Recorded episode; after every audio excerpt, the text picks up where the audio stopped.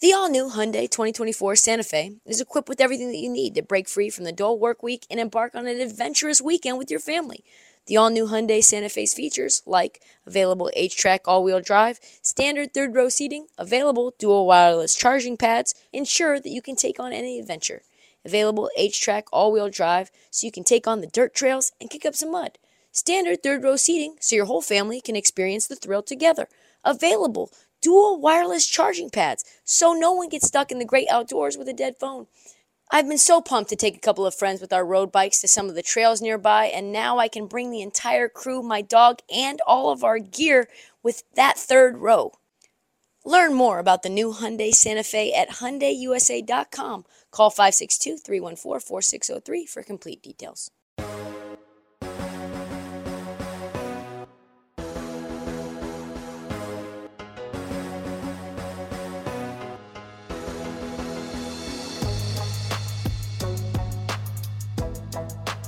On this episode of the Heat Check, the NBA season is almost here, so it is time to preview that season. We will start today talking about teams that will start out by tanking, ones that will surprise, and later on, ones that will contend. It's Victor and Scoot, Hoop for Scoot time. Good Lord, I love hoops. I am going to be here all day, every day, breaking this down for the Heat Checkers. Also, as a special bonus, I am going to be featured. Part of this will be featured on a roundtable preview of the NBA season on the Locked On Basketball Network, available wherever you get your podcasts, along with the YouTube Ultimate Pro Basketball Preview 2022 on the Odyssey app. So, fun stuff here. Can't wait to do it. Let's drop that beat.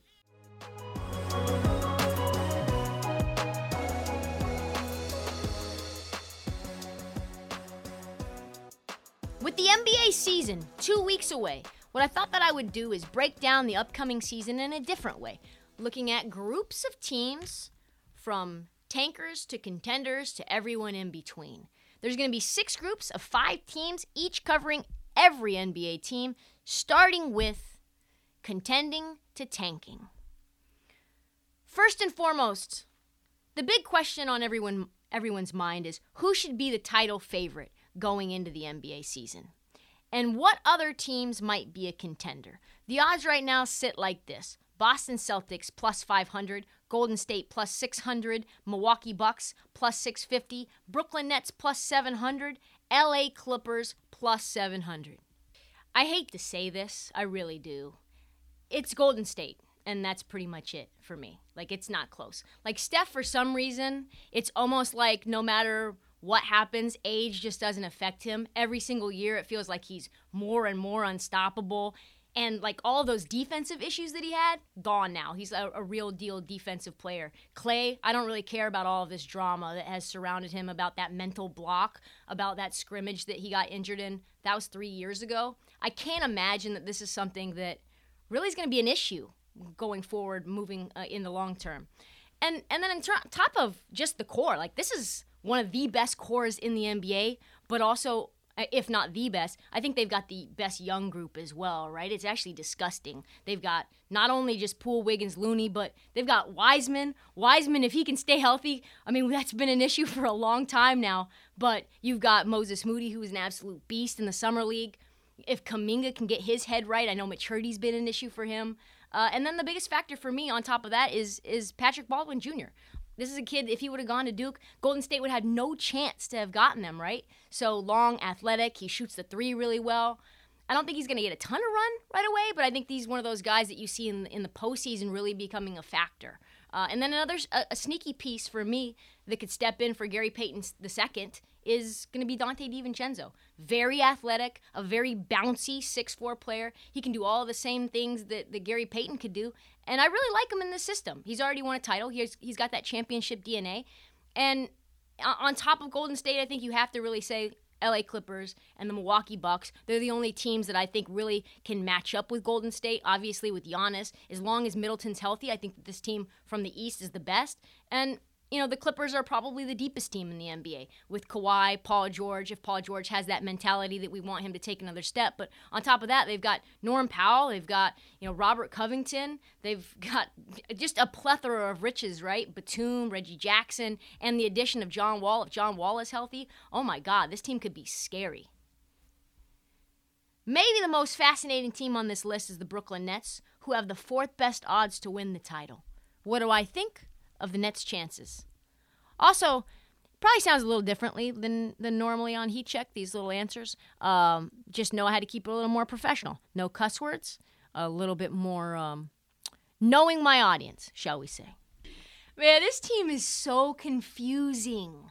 I don't really know if anyone knows what to make of them, right? GMs around the league don't know what to make of them. So you can tell that this team is going to be a conundrum for everyone moving forward. But this is probably the most amount of depth that the Nets have had since KD and Kyrie got there, since they gutted their team when they got rid of all those guys to get James Harden, which obviously was a terrible issue, right? But they actually have guys, they have dudes. We make fun of Steve Nash and his rotations all the time, but he didn't have a lot to work with either, right? And now he has dudes that he can incorporate in the rotation during important moments, right? You've got TJ Warren, who was an absolute bucket in the bubble. Is he going to be healthy? I have no idea. Could he be really dangerous if he is healthy? Yeah. Has he been on ice because he didn't want to be in Indiana and Indiana didn't want to break him? I don't know. Like, but he averaged tw- almost 27 points per game, six rebounds, two and a half assists in those 10 games in the bubble. He's capable of being very, very valuable. The biggest thing is Ben Simmons, of course. What is his role going to be, right, within the Nets organization? He said, you know, they've planned to, to basically use him on the ball, right? He's going to have the ball in his hands a lot in the half court sets. He's not going to probably have it long. He's going to be able to pass a ton. Very quick passer, very underrated passer, right? And has in- insane court vision, has the ability to cut off the ball after the pass. I can't even believe that I'm giving Ben Simmons this much shine, but how he's going to be used in this net system, I think has a lot of potential, right? He's going to be able to bring the ball up under pressure effectively. That opens things up for Kyrie and KD as well in order to be, be able to make shots. That makes Nick Claxton a real deal lob threat as well. The question is also like, how does Ben Simmons stay healthy and engaged? Things look very good in the short sample size that we have, but we know Ben Simmons, when the lights get bright, tend to, you know, dim his own light, right? Defensively, the Nets are a mess.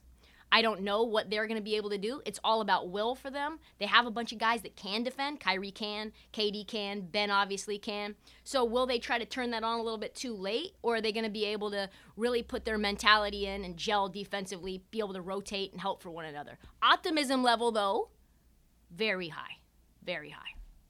Moving on to teams that are seeking revenge this year. Phoenix Suns, Denver Nuggets, Miami Heat, Philadelphia 76ers, and the Dallas Mavericks, all playoff teams last year who feel like their seasons were ended prematurely, and they were. Which of these five teams do I think have the most to overcome in order to get to the finals? What team do I think is really in here for revenge? Well, I think there's a couple, right? I think number one, you can't count Miami out. It's always very ugly watching Miami in the postseason, even during the regular season, right? But they've been in the mix now multiple years in a row where they've got that pedigree. They always add these guys that you've never heard of before. Somehow these undrafted players turn into key rotation guys that end up either able to get money on the Heat or able to get money somewhere else. They lost PJ Tucker, and you think to yourself, well, they didn't really add anyone else. And then you look and see dig a little deeper. Darius Days, baby, out of LSU. He could be very interesting. One of Jerry West's favorite young players. He goes undrafted. If Kyle Lowry ends up being himself, which he wasn't really all last year, if you know he is, I think that's a matchup problem. Are they good enough to beat a healthy Bucks team? No, of course not. Almost no one is. But look what happened last year. Sometimes your imaginary matchup never ends up happening, right? And then in the West, I think Denver is one of those teams that's being slept on, right? It's really easy to forget how close Denver ended up playing Golden State. Jokic was carrying the load. Three out of the five games were very tight. Even game two, halftime, very tight, right? Jokic was making it a sweat, and then you add back in Jamal Murray, who's a bubble god. Like he went down to an ACL injury. I think he's going to be really good. Obviously, Michael Porter Jr. coming back from injury, probably even more important. Very versatile two way wing. He can shoot the leather off the ball if they get him in the mix and he's healthy. That really helps. You add Christian Braun and Peyton Watson. Super, super intriguing with Bruce Brown, with KCP. I think this team's really interesting. I think they're going to be a matchup problem. And on top of that, you've got Jokic, who's, you know, one of the best, if not the best centers in the world. Lots of things have to go right for each of these teams to make a deep run. What are they? Oh boy, I tell you what. First and foremost, let's talk about the Suns. The Suns are one of those teams that could really be derailed by locker room issues, right? Like they got to get rid of that drama. They have to shake that off. Ayton either needs to be moved in January to a place that he wants to go, or there needs to be a peace treaty with the teammates. CP3 grinds his guys down to dust. Like, I think that's annoying to his teammates. That needs to be fixed. Ayton has to be a very consistent force, I think. Cam Johnson needs to be better on defense now that he's a starter and has alienated Jae Crowder to the point where he's not even showing up, right? You need to be that guy that ends up pushing Jae Crowder out. You need to deserve that. CP3, of course, it's an issue. He's never healthy when it comes down to it, right? I know that there was COVID concerns, but on top of that, CP3 hasn't been healthy multiple playoffs, and and Booker needs to be an MVP. He just needs to have that type of a season. And Monty Williams, I can't forget about him. He needs to be better at making in-game adjustments in order for them to go back to the finals again. Uh, in terms of Philly, Philly's a very intriguing team. James and Embiid, though, I think the number one thing for them is that they have to become one person. Like the number one thing that Doc Rivers has said is that James, you need to figure out when to be aggressive, when to end up feeding Embiid, and when to facilitate to your other teammates and get them involved, right? And if James can be some meshing between Houston James and Brooklyn James, and that balance is really right, I think that they could be very dangerous, and they need to figure out a way to to become a better rebounding team. They were one of the worst in the NBA at that, and that's why they got PJ Tucker. I think that should help. And then Dallas, let's be honest, they're not contending this year. They need to acquire someone. That's just what it is. Like, you can't just lose Jalen Brunson and not pick anybody up. Sorry, Christian Wood, you're a nice piece, but I don't think that's going to be enough. And do you trust Spencer Dinwiddie to put up 41 if Luke is on the bench with an ankle injury? Hell no! Can I say hell no? Hell no! I do not trust Spencer Dinwiddie to be the guy. I've seen him in Washington, right here in the DMV. I've seen him in Brooklyn. Like, it's just not. It's just not for me. And then, you know, JaVale McGee, Christian Wood, nice piece. They're going to need to be the best versions of themselves, right? Get easy buckets. Prediction to me, they fall very far in the standings. Potentially a play in team. Really disappointing. And, you know, I think they do need to add another piece in order to really contend.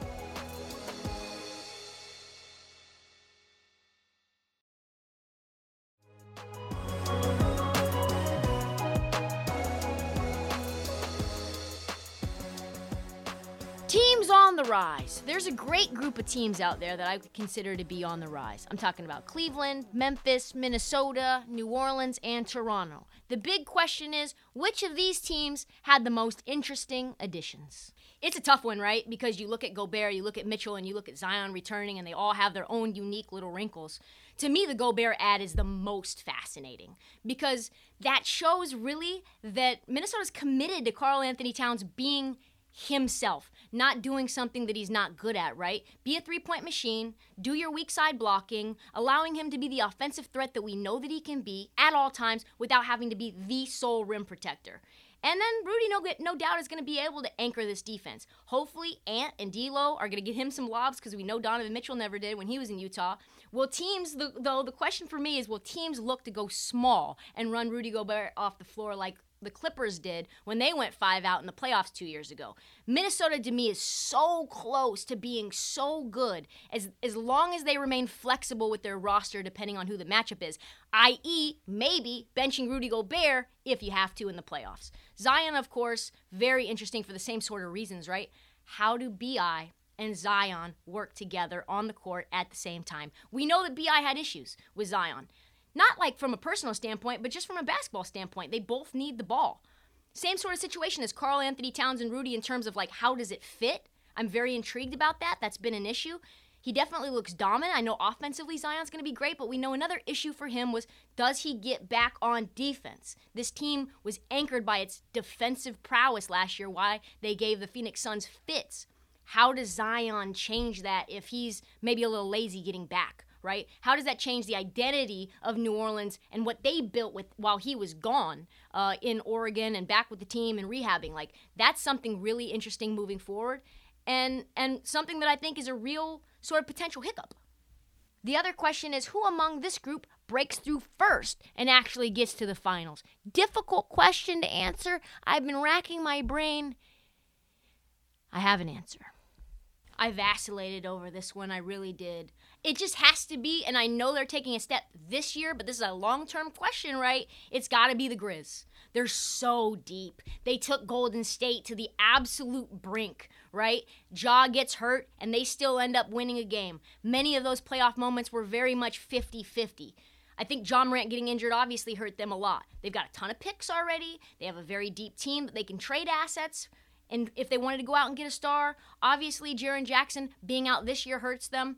But I really do think that they are that team, like a very deep, very athletic team that has built organically for an identity that they have, much like the Pelicans as well. But I think that they're just maybe a step forward from the Pelicans, maybe a little bit early in terms of real contention. Cleveland, of course, is super interesting as well because they've got a lot of versatility, but I don't know necessarily how the two small guard lineup, two guards that don't play defense, really works. I saw that. I'm a Portland Trailblazer fan. Dame, CJ, ask me how the heartbreak was. How does that work in Cleveland? I know they have defensive reinforcements, right? And I think that really helps. But if you're a mid range jump shooter, you're going to be able to get by and cook Darius Garland and cook Donovan Mitchell, even though he says he can play defense. We'll see.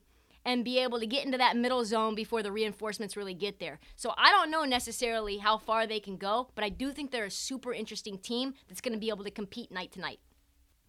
Big names, big questions. The next group of teams all have huge question marks hanging over their heads. I'm talking about the Lakers, the Hawks, the Knicks, the Bulls, and Portland. My Portland Trailblazers. Of these, the teams with the biggest question heading into the season is obviously the Los Angeles Lakers. Also, the New York Knicks. What do we have to say about them? To me, the biggest, biggest question marks are surrounding two teams, right? One on the East Coast, one on the West Coast. Both with fan bases that are delusional as all get out. Number one is the LA Lakers. Purple and gold, just a cloud of controversy surrounding them. When you asked me off camera, you said, What are the Lakers' biggest question? I said, All of them. All of them. So many pressing questions. They all center around the point guard position, right? Like, what's happening with Russell Westbrook? It's very strange. Is he going to get moved? Is he going to be a six man? Is he going to buy into this new role? I feel like this has kind of been what we've been asking about Russell Westbrook for years now. How is he going to adapt? Is he ever going to cut off ball? Is he ever going to be able to shoot jump shots? I know that these are the same old questions, but we haven't gotten any new answers, so the questions remain. They didn't have spacing and shooting. Do they now? Big question mark. Is Anthony Davis playing 82 games? Absolutely not. How many will he play? Big time question mark so many questions on a team that has, I don't know, the best player of my generation trying to win another title, and Rob Pelinka doing absolutely nothing to surround him with people who will make him better. And then I think for me, I think you have to take it to the East Coast in the Knicks, right? Like the biggest question for them is you now have a point guard who can get you a bucket, but how does that actually influence the guy who loves to have the ball in his hand, Julius Randle? Are you going to get most improved player, Julius Randle, or are you going to get what we saw him last year, which is him dribbling a million times and then stepping back at the very end of a shot clock? Just a random contested jumper, right? He doesn't need to play point guard anymore. That's good. He can play a much more natural position for his size. But he likes to have the ball in his hand and he makes a lot of money, so you're going to need to figure out how to use him and he's going to need to figure out how to buy in. Is that going to happen? I have no idea. Is he going to be a post up shooter now? Is it spot up shooter? That's something I'm very curious about. And I also think another big curiosity is how is Tim Tom Thibodeau going to coach? Because we know he loves those veterans. But it's a youth movement now, baby, and he needs to get on board or get on out.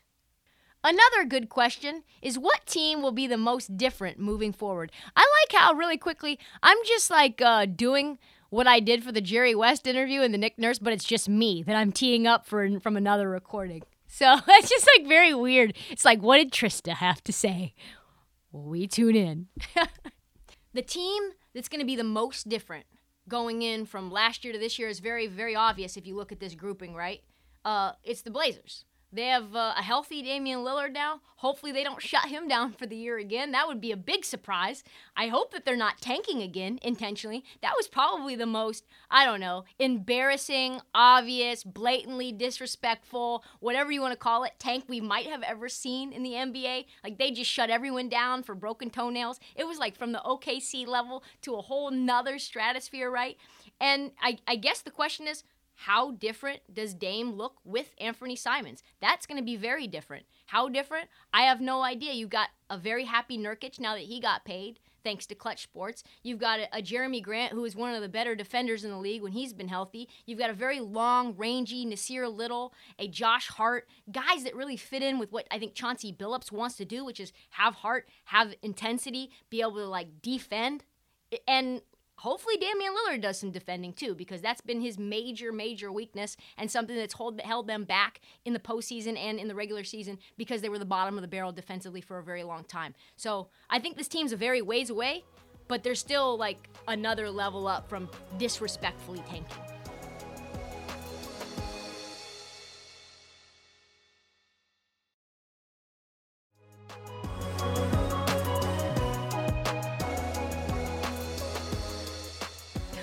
Hopefuls. There are five teams with play-in aspirations: Sacramento, Charlotte, ugh, Washington, ugh, Detroit, and Indiana. The question is, which of these teams could be a play-in team? First and foremost, I think you have to kind of look to the West because I think there's a lot of competitive, uh, like sort of versatility there. You saw the Pelicans make it to the play-in and they started off like 1 in 20. So I would start first and foremost and take it to the West Coast. This is going to sound really gross and it's going to sound like I'm pandering cuz I'm very I'm very connected and, and beloved within the Sacramento Kings fan base. And I might be insane. I might be insane. Say, test me for some sort of LSD or drugs, but it feels like it's the Kings. It does. No, it does. If Keegan Murray can be who we know he has the potential to be this year, which is rookie of the year, right? A guy who can get you 25 points on any given night, be a really good defender, a really good sneaky rebounder. Uh, if Mike Brown can get this team to actually buy into defense, and they should be able to gel and find some level of mediocrity on defense, right? Because you're going to get a lot of very easy games because you got San Antonio and you've got Utah blatantly, aggressively, and disrespectfully tanking for Victor Wembanyama. So you're going to get a lot of those games from them that they're just going to hand over to you. That's going to happen in the East as well. And I don't think Sacramento is interested in the least in disappointing their fan base. I think they're trying to compete, right? I think that they have a lot of young guys who can score. They're going to be able to put up buckets. Kayvon Huerter, right? We know he can score. Sabonis, Keegan, Malik Monk off the bench. We know he's a little microwave. So if they can figure out a way to defend on any level, and they can pick up easy games from teams that are very obviously trying to tank, I think they could sneak in like 10 seed. I don't think that's I don't think that's too crazy. And which of these teams is one step away from becoming a play-in team? And what will that step be to make it to the next level? Well, I think it's tough, right? Because you could easily just say Charlotte because Charlotte's been a play-in team, but boy are they a disaster. We have no idea what's going on with Miles Bridges, whether he's ever going to play basketball again, whether Gordon Hayward's ever going to be healthy, how that whole thing is going to work with, you know, Steve Clifford coming back again. So, I'm just going to table all expectations for them even though they've been in the play-in not not that long ago, right? I think you have to say okay, what were the Indiana Pacers, who are very clearly rebuilding, trying to do this offseason? They were trying to get DeAndre Ayton. Can they still get DeAndre Ayton? Absolutely. Did it look like Ayton wanted to go to Indiana? Absolutely. Is it possible in January for them to make that move if DeAndre Ayton wants it to happen? Yes. So I think that's the move. Like you look at Ben Mathurin, you look at, I know Chris Duarte, I know he's not going to be like a, a, starter necessarily, but this is a, a guy who can get you some buckets as well. You've got Hallie who's in the mix obviously Miles Turner probably not going to be there long term, but you've got some pieces here, and I think that they're really interesting if you added them with Jalen Smith already to play four, and then a, a, guy like DeAndre Ayton, who they have played together for Phoenix. I think then they're actually a team that could very easily get into the play in. But Ayton's not somebody that you can just pick up off the street. That's going to be a big move that they'll have to make. But that's the move. That's that's the move that they were very clearly trying to do, and that's the move that I think is still on the table for them. The last five teams, Orlando, Sacramento, OKC, Utah, and Houston, are all playing the same, the game of the decade. Brick for Vic. Poot for Scoot. The specter of Victor Wembanyama is hanging over all five of these teams' heads. What's the path out for this group? It's different for each team. Yeah, I think tanking absolutely still works and it's still going to continue to persist, right? The lottery system changes it. Of course, it makes it a little bit harder to just blatantly tank and get the guy that you want. But as long as there are these perennial or sort of like transcendent generational talents out there, which they will exist, Victor Wembanyama being one of them, Scoot Henderson being one of them, like if you can get him and you're not contending, then what are you doing with your life if not tanking, right? like that's the only option. You're either contending or you're tanking. And it's very difficult to be one of those in between teams as a Portland Trailblazer fan. I know how that feels. It feels like going absolutely nowhere, right? The team that gets Victor Wembanyama is going to change their franchise for 15 years, right? If he works out to be who we think he's going to be. That's going to that's enough of a reward to take the risk of sort of destroying your franchise for the short term, right? And then in terms of like what the path out is, there really isn't one, right? Like as long as Victor's on the board, there's no path out. Especially for teams like Utah. Utah stacking up picks into perpetuity just like Oklahoma, Oklahoma City Thunder. Like that's Sam Presti's mindset. Is like I'll take picks till 2099 until my son's son is running this team, right? And Oklahoma City Thunder only the only real, I guess, group that could potentially be out of the tanking conversation this year but again, like if you could imagine a scenario with Victor Wembanyama and Chet on it, I don't even know how you could guard them. The reward again is still enough to take the risk, especially considering Shai seems very committed to being on this team. He's not going to ask out. Josh Giddey's still very young. You're shutting Chet down for the year. You've got some other young guns in the two Jalen's, right? You don't know what they are going to be, but I think they're the only group you could say is very close to being a play in team, but they can always decide to tank at the very last minute like they did last year. And that's proven to be very successful, fruitful, and, and sort of flexible for, for Oklahoma City. So I, I don't see a path out for really any of them. Finally, who is the one player this year from this group that everyone needs to keep their eyes on? Hint, hint, it's not Paolo Banchero to me in this group it's not close. And you could say oh you know it's paolo right?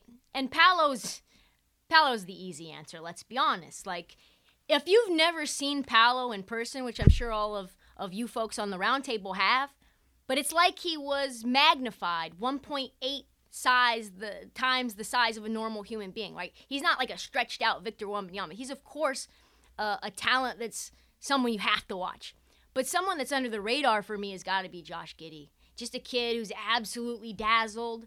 He got shut down due to tanking, of course. I believe it was a hip injury, but he's a star. Like he's got court vision that's impossible to replicate. He's a really elite scorer. He's working on his jump shot now from deep with the San Antonio shot doctor, which I think could really help him and SGA. Now that Chet is out, I think all eyes are going to be on him to have the ball.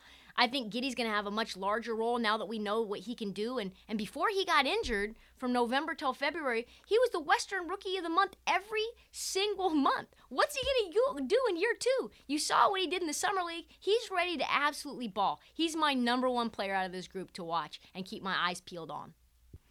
Just got time for a quick little story around the league. First and foremost, there is drama a brewing in Golden State. Jordan Poole has apparently been changing He's been changing ever since he found out he was going to make $200 million. Shocking. Could that be? I got an I got an Audi, an Audi Q5. I've been treating everybody different ever since. No, you can't get in my Audi.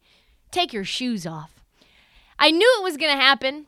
He said to Wiggins right after they won it all, You're getting the bag. I am getting the bag. It's like, dude, you just won a title. You're talking about getting paid. And Dre may not be getting the bag, right? Because Poole is, and Draymond's getting older, and he may be a little salty about it, but they were chirping back and forth. It escalates, and then all of a sudden, Draymond says, What do the five fingers say? The face. Punch. Apparently, there's some history between these two. You have to imagine that it's the Michigan Michigan State rivalry. You know, the, these two teams hate each other, right, in college basketball Poole is a Wolverine, Dre is a Spartan. There's hate there. And also, let's be honest. I hate to say it, but Jordan Poole, as much as I love him, is annoying. He's very, very annoying when he wants to be. Does this matter in the grand scheme of things? Will this affect their title chances? Is Golden State on the brink of crumbling their dynasty? No. I would be shocked if it impacts them in any given way. But it is an interesting story, and I do love the tea. And in prior years, I might have just bit on and held on to this and chewed on it and made something like a mountain out of it in order to try to find a way to hold on to the belief that Golden State wasn't who we thought they, that they were. But no, it's not going to happen. As long as Steph has both hands and both ankles, and Clay is healthy, and Draymond is healthy, don't worry, Dubs fans the evil empire will just keep on rolling, keep on winning titles. Moving forward, LeBron James. He is very interested in owning an NBA franchise. We know that. We know he's all about finding the right time. Kairos is his greatest strength. This is no secret, not even a little bit. However, news broke today in a fascinating way. During a routine preseason news conference in Vegas, LeBron used a simple question about expanding a team in Vegas to strong arm Adam Silver into giving LeBron the Vegas expansion team. Are you serious? He said this I would, quote, love to bring a team here at some point. That would be amazing. I know Adam Silver is in Abu Dhabi right now, but he probably sees every interview and transcript that comes through from NBA players. So I want the team here, Adam. Thank you. Oh, um, on the heels of Putin almost getting assassinated today, uh, LeBron's a little too Putiny right now for his own good. Like right now, he's making demands of the commissioner saying he's going to own a team. You still are an NBA player that is active right now, Bron. You can't be overtly dictatorial to the commissioner of the NBA in your 20th season. You have to be a little more sneaky and sly than that. You can't just be over here invading the Ukraine and drafting 200,000 people into your army. You can't do that. You end up getting a potential assassination attempt while you're in your limo. That's how these things can escalate, Bron. You can't start a media blitz to try to force Adam Silver into giving you a franchise in Las Vegas.